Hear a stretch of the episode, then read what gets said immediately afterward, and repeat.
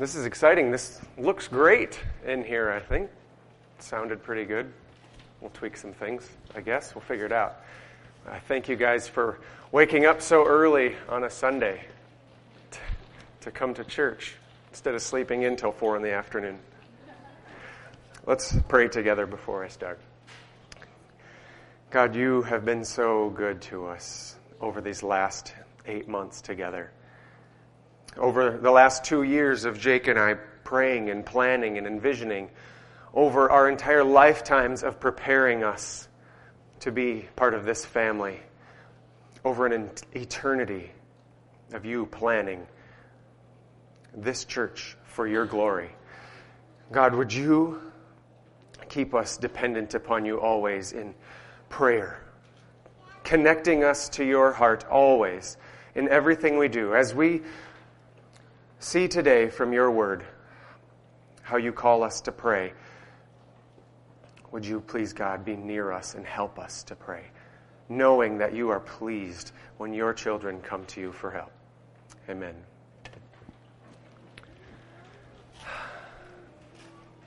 Six years ago, just over six years ago, back in the year 2011, God began my education in prayerful dependence upon His power. But I had no idea at the time that I had been registered for such classes. Molly and I remember the year 2000 as one of great pain. Everything we held dear at the time was suddenly crashing down all around us. Our friends were scattering all over. Our dreams for our life changed dramatically, and even our bodies were failing. God was beginning to show us how little control we had over our lives, and that He had far different plans for us. Little did we know that same year, 2011, a new family moved to Rochester, Minnesota. They began looking all over town for a church that they could worship in, they could give themselves to fully, that fit their gifts and their understanding of the word, and they couldn't find that church. They looked all over town, and they even went to or called a church in the Twin Cities, asking them, Do you know anybody here that you would recommend? Are you, do you have any plans for starting a new church? And they said they didn't even respond. So in 2011, this family began praying for a new church to start, that they could fully give themselves to that body.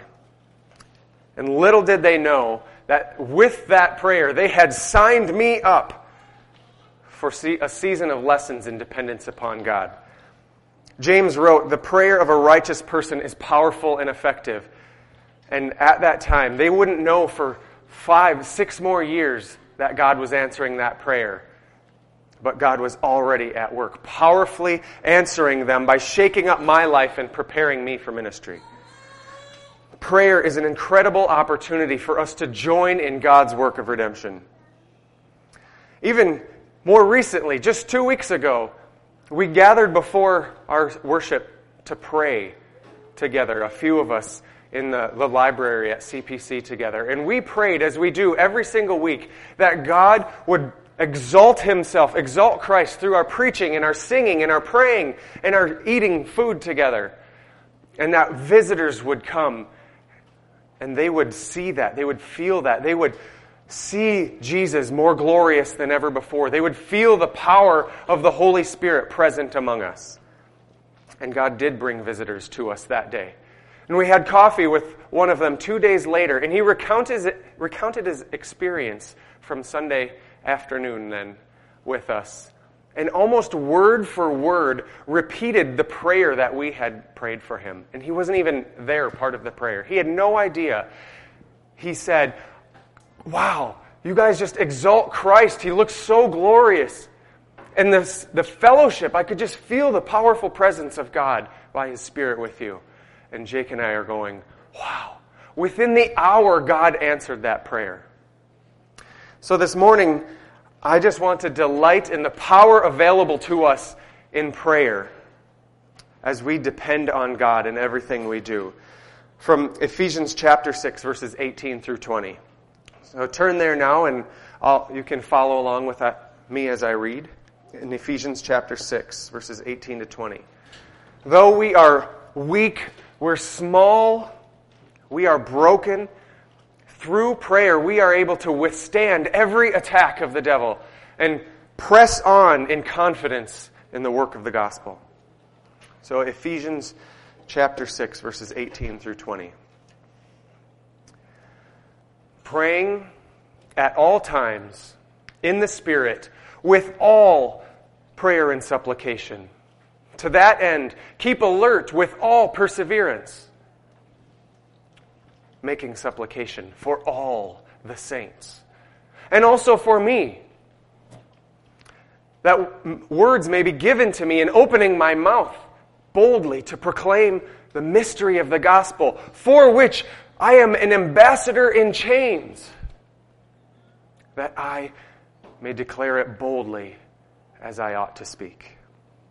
This is the word of the Lord. Thanks be to God. So, you may have noticed last week when Jake was preaching on the armor of God in the verses just before this, that he got to verse 17, and you may have expected him to keep on going and he just stopped at a comma in our ESV. Any most translations of these verses somehow connect verse 18 to verse 17, either with a comma or the sentence just continues or starts with an and. And some of you caught on to that and wondered, what's Jake doing? Why did he just stop? Well, we did that deliberately. It was a conscious choice. For one reason, we wanted to have a time just to focus on prayer. We wanted to accomplish something in our preaching. But Paul also structures the sentence in a unique way that draws something special out here.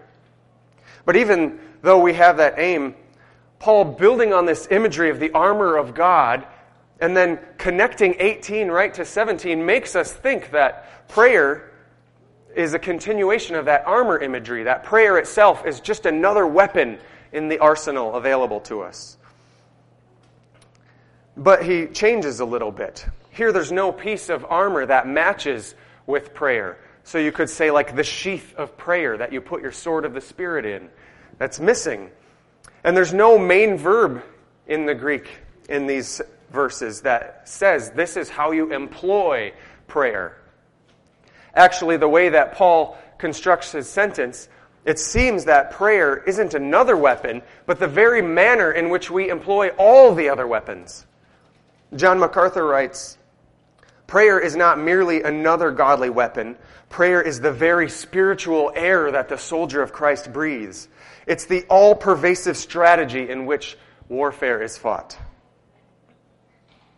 So we don't see prayer as the thing we do when all of our other options have run out, where we say, well, I guess all we have left to do is pray. No. Paul is saying, Pray always, at all times. Prayer should be employed along with every single other action in the battle against this fallen world. So we're just going to spend time today looking at prayer, marveling at prayer, God's answered prayer, by looking at this text. We want to bathe all of our work in prayer, all of our thinking in prayer, all of our decision making in prayer. We want to be known as a praying people. We pray to God before we engage in any work. We keep Him consciously in our minds as we do our work. And when we finish the task, we praise Him in prayer of thankfulness. Anytime we engage in the armor of God, we want to do it in prayer. So, the main point for this message is simply trying to define prayer from this text. Prayer is our continual conscious connection to God in order to accomplish the work in the gospel. Prayer is our continual, conscious connection to God in order for us to accomplish His work in the gospel. So we'll see in verse 18 how we should pray, in verses 19 and 20 what the priority of prayer is. And then I just want to finish up by going to a few other texts to encourage you and build confidence up in you and give you enthusiasm to go to God in prayer more often. So, prayers are continual conscious connection to God to accomplish his work in the gospel. Let's look at verse 18. As I read the text, you may have noticed a little bit of repetition in this one verse. Four times, Paul is using a word that means pray in some form or another. And then four more times, he adds the word all in there.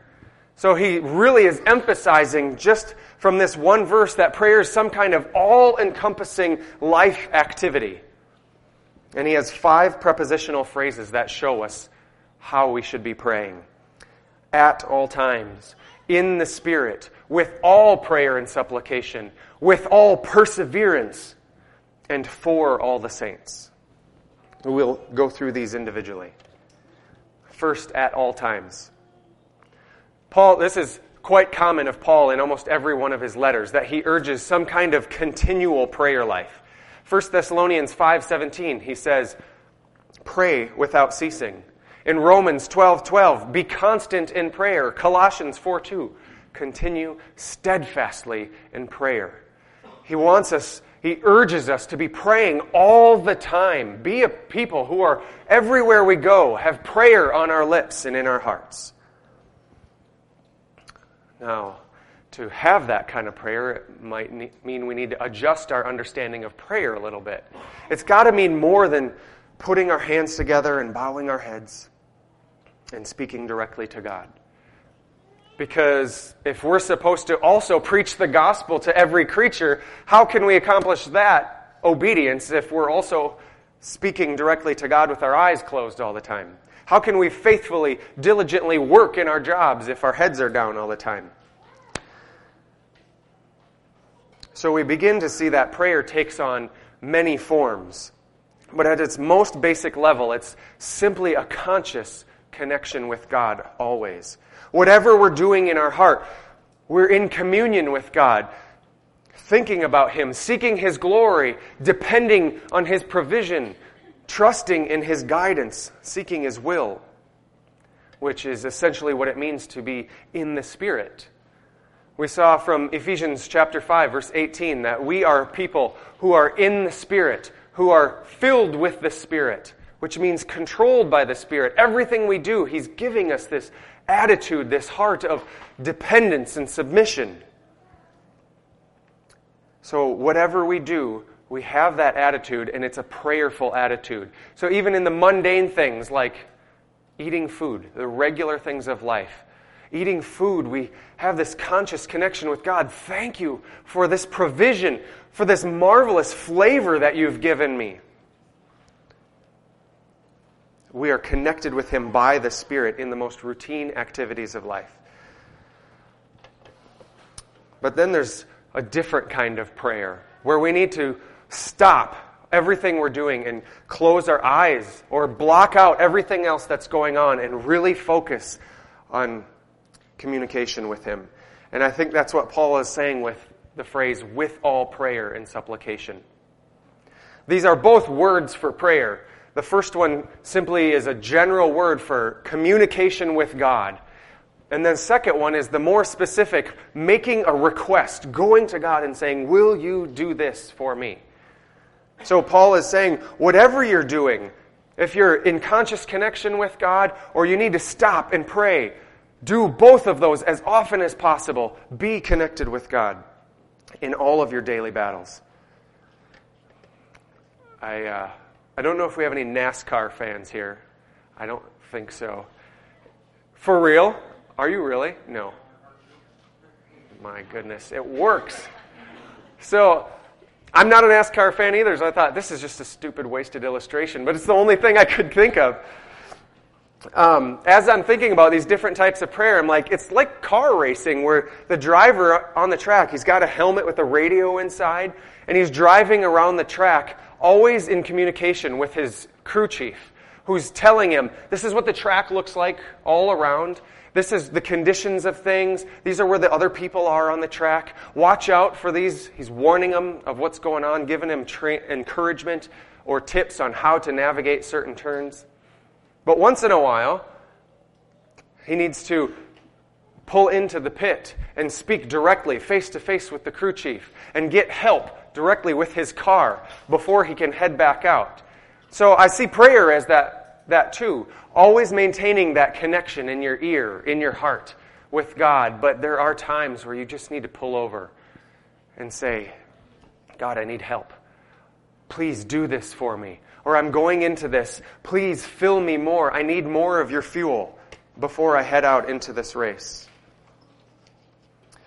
So prayer has both those aspects, but sometimes we feel like maybe we've lost connection with God. We feel like maybe our radio isn't working and or he's not answering us quick enough and it leads us to feel like maybe prayer's a waste of time. Should I just quit? And we say, what's the use of praying if God doesn't answer? But Paul says, pray with all perseverance. Don't give up. God will answer you. Pray every way you can, knowing that if you're in the Spirit, you're praying according to His will. And when you pray according to His will, He's delighted to answer. He will answer. It might take six years for Him to realize, or for you to realize that He has answered. But He answers prayers when we seek His glory, when we seek His face, when we say, Make your will happen in my life. We can go to prayer confident that He is going to answer us, so don't give up. Be like that woman who went to him with the issue of blood for years. She was persistent to keep on asking and finally received her healing. Finally, we pray for all the saints. Pray for one another. Get to know one another deeply enough that you know how to pray for one another. Don't just pray for your own needs, but this church, this body, this isn't just Redemption City Church, some logo or some website, but actual people that we depend on one another. And that means we need to actually spend time together as often as possible. I was marveling that some of you ladies may have spent Thursday night, Friday night, Saturday night, and now Sunday morning together. That is the type of commitment we need to one another so we can say, I am spent. I am empty. I need you to pray for me. I need your help. And then we can go to battle on behalf of one another with all of the armor of God equipped through prayer. One way that we can get practice in building up this habit of prayer in our life is to pray for one another as often as possible, right away. So if someone tells you you're sitting around after we're done with worship here and you're eating lunch together, and someone says, I've really been struggling with this, don't just say, I'll pray for you. I'll, I'll put you on my prayer list. Put your hand on their shoulder right then and start praying. Right there, they are feeling the attack, the questioning from Satan. And you can put your hand on their shoulder and go to God in, on behalf of them and battle spiritual darkness for them. Or throughout the week, if you're out and about and you suddenly have this urge to pray for somebody, they come to mind, and you might be wondering, is that indigestion that's making me want to pray? Or maybe it's Satan trying to fill my mind with thoughts. That's just ridiculous because why would Satan want us to be more connected with God, more deliberately, consciously connected with Him? That is the urge from the Holy Spirit alive in you. We, don't, we can debate a lot about what the gifts of the Holy Spirit are. But at a minimum, if you are led to pray for somebody, that is the Spirit alive in you. So pray. Pray for that person. Go to battle right away. And then send them a message and say, I just had to pray for you. I just had this urge. Let me know if God answered that prayer.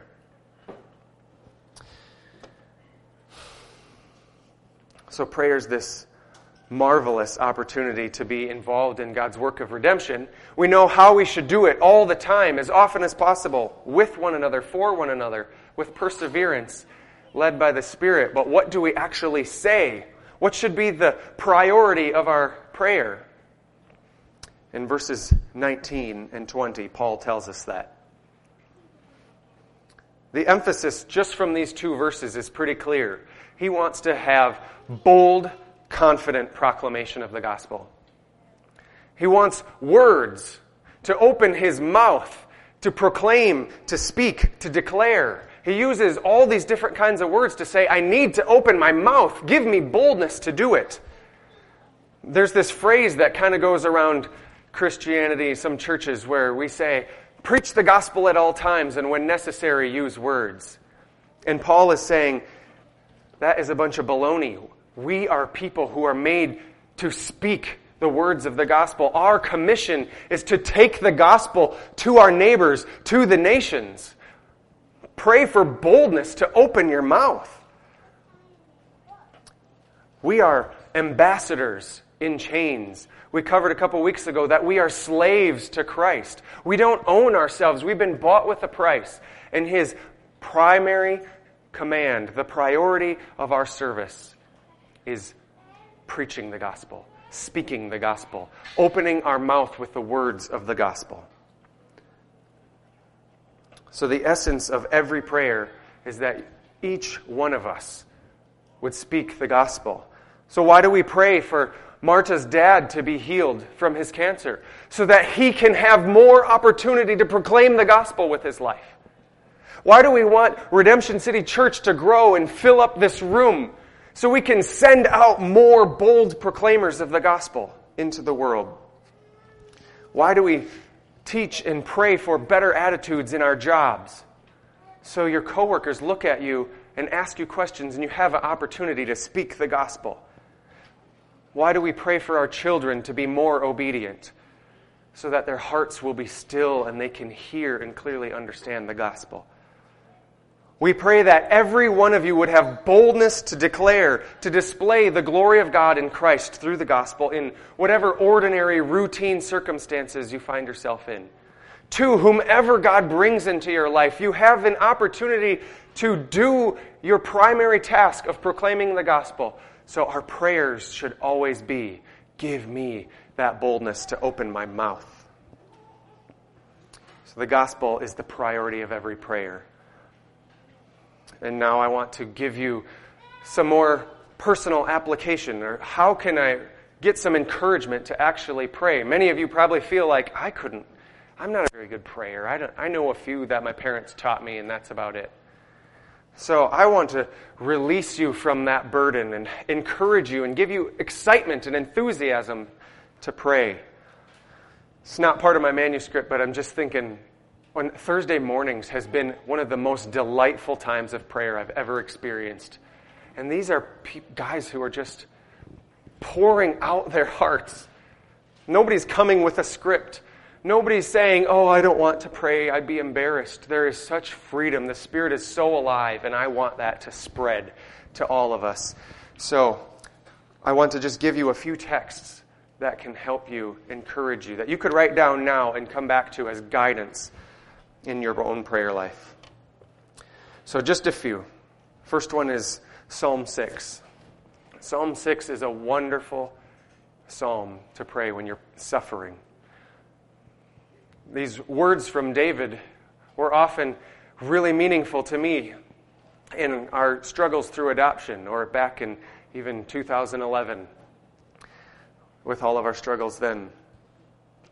I love how honest David is before God, saying that he feels alone. He feels like God has abandoned him, that, or that God is angry with him and that he wants nothing to do with him anymore. There's, he writes lots of psalms like this, but Psalm 6 is just short and simple and easy to find. And he begs God. David goes to God and says, Please restore me. I feel like you've left me. And he gives this wonderful reason for his request. He tells God, You should answer my prayer because, in verses 4 and 5, he says, Save me for the sake of your steadfast love. Because, for in death there is no remembrance of you. In Sheol, who will give you praise? He, sa- he doesn't say, Save me because I'm such a great guy.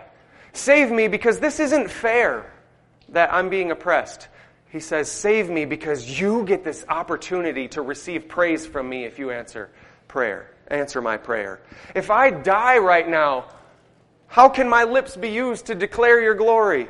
If, if my enemies defeat me, they're going to say their God, his God wasn't powerful enough to save him. So give me life that I can stand before my enemies and say, My God reigns. He is glorious. So when you pray, have that priority that God deserves all the credit in your life. When you pray, make sure you're asking for something that will give you the best opportunity to use your lips and praise His name for His kindness to you. My favorite text on prayer is Matthew chapter 7, verses 7 to 11. And I think I may have preached on this a while back, but the last few months have been a bit of a whirlwind. This text in Matthew 7 really has taught me how relational prayer is. You don't need to feel like you have to come to God with a checklist of things you're supposed to pray for, or feel like you have to have a formula or certain words that are more spiritual in order for God to hear your prayers. Here, Jesus says, Ask, and it will be given to you. What child goes to his father and asks for a piece of bread, and his, his father gives him a serpent or a stone? He says, Ask God, and He will give you greater things because He's a Father who loves you. So now I love to go to God in prayer and trust that I'm a child. I'm going to say all kinds of silly, foolish things when I ask things for, in prayer. And God is pleased to bless me just for coming to Him. Sometimes we, what, the way we pray is a way that we would never talk to anybody else. You walk up to a friend and you would say, Oh, dear friend, I just want to come to you now and ask you to do this for me. This text gives me the freedom to just have a conversation with God as his child, knowing that if I were face to face with him, he would be pleased with me. I wanted to cut this out, but it's too funny. I got to go here. So there's this Christian satire news site called the Babylon Bee, which you should all sign up for. It's so funny. But there was this one article with the headline Local man takes on persona of 17th century Puritan when praying. So he's at the pizza shop and he gets his pizza brought to his table and he starts praying. And then the article says, Local woman Don Salisbury was contemplating the ice level in her sweet tea when a booming voice split the low murmur of the pizzeria saying, Oh, eternal triune God, thou hast blessed us with bounty incalculable. That's funny because we know some people who pray like that, right? It's like, I, and it makes us feel bad. I could never pray like that guy. I don't even know those words. So don't feel like you have to be a Puritan scholar when you pray. Just be a child talking to God. So, just before Matthew 7, when Jesus says, Ask and that you will receive, he gives us the prayer in Matthew chapter 6, the Lord's Prayer. So, when he says, Ask and you will receive, he's not just saying, Ask for a, a, brand new car or anything. He's saying, Ask for these things that I just told you how to pray for. We won't go through the entire Lord's Prayer, but just think about these are the types of things that shape our prayer life. We pray that God would glorify Himself, that He would bring His kingdom to earth and make His will happen in our lives, that He would provide for our daily needs and forgive our sins, save us from temptation and the works of the devil. These are the types of things that should shape our prayer life. Similarly, in John 17, it's called Jesus' high priestly prayer. He goes to the Father on behalf of us. And look at the things he prays for us there. Very similar to what we call the Lord's Prayer. In John 17, Jesus asks God to glorify himself, to glorify the Son, to give us, his disciples, knowledge of God through the Son. Help our, fill our minds with your truth. Protect us from evil Help us persevere in the faith. Give the church unity in Christ. Make us more holy. Help, use us to take the gospel to the world. Bring his presence among us. Open our eyes to see how beautiful he is and how to love one another. We can see just looking at some Bible verses, some other scripture texts that probably the best way to pray is to have your Bible open and just pray God's Word. The Bible is God's will for our lives. It explains how He wants us to grow in holiness and sanctification and unity and love. So if you want to know what to pray, how to pray, open your Bible and pray with confidence, knowing that God's going to answer those prayers because He promises us His will is going to be done.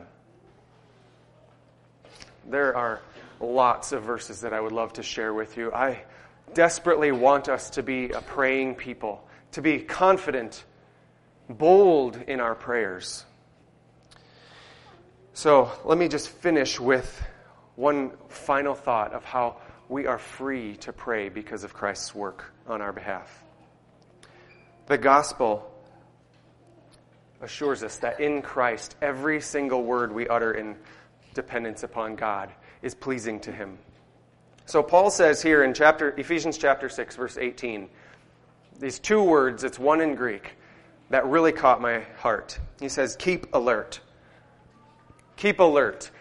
Literally it means stay awake. Keep your eyes open, don't fall asleep. And as he's telling us to keep alert in prayer, I couldn't help but think of Jesus taking his disciples to the garden of Gethsemane in Matthew chapter 26. And he tells his disciples, This is a critical hour. This is the reason I have come to earth for this moment. This is important. Stay with me and pray through the night. And they all fell asleep. They couldn't stay awake in prayer. They failed to keep alert. And yet Jesus knew that when he told them to do it. And he knew that the very next thing he would do after they fell asleep was go to the cross to die for their inability to stay consciously connected to God. On the cross, he paid the price for our inability to keep our eyes on God. This is such wonderful news, and it gets even better. Because three days later, he rose from the grave and ascended into heaven.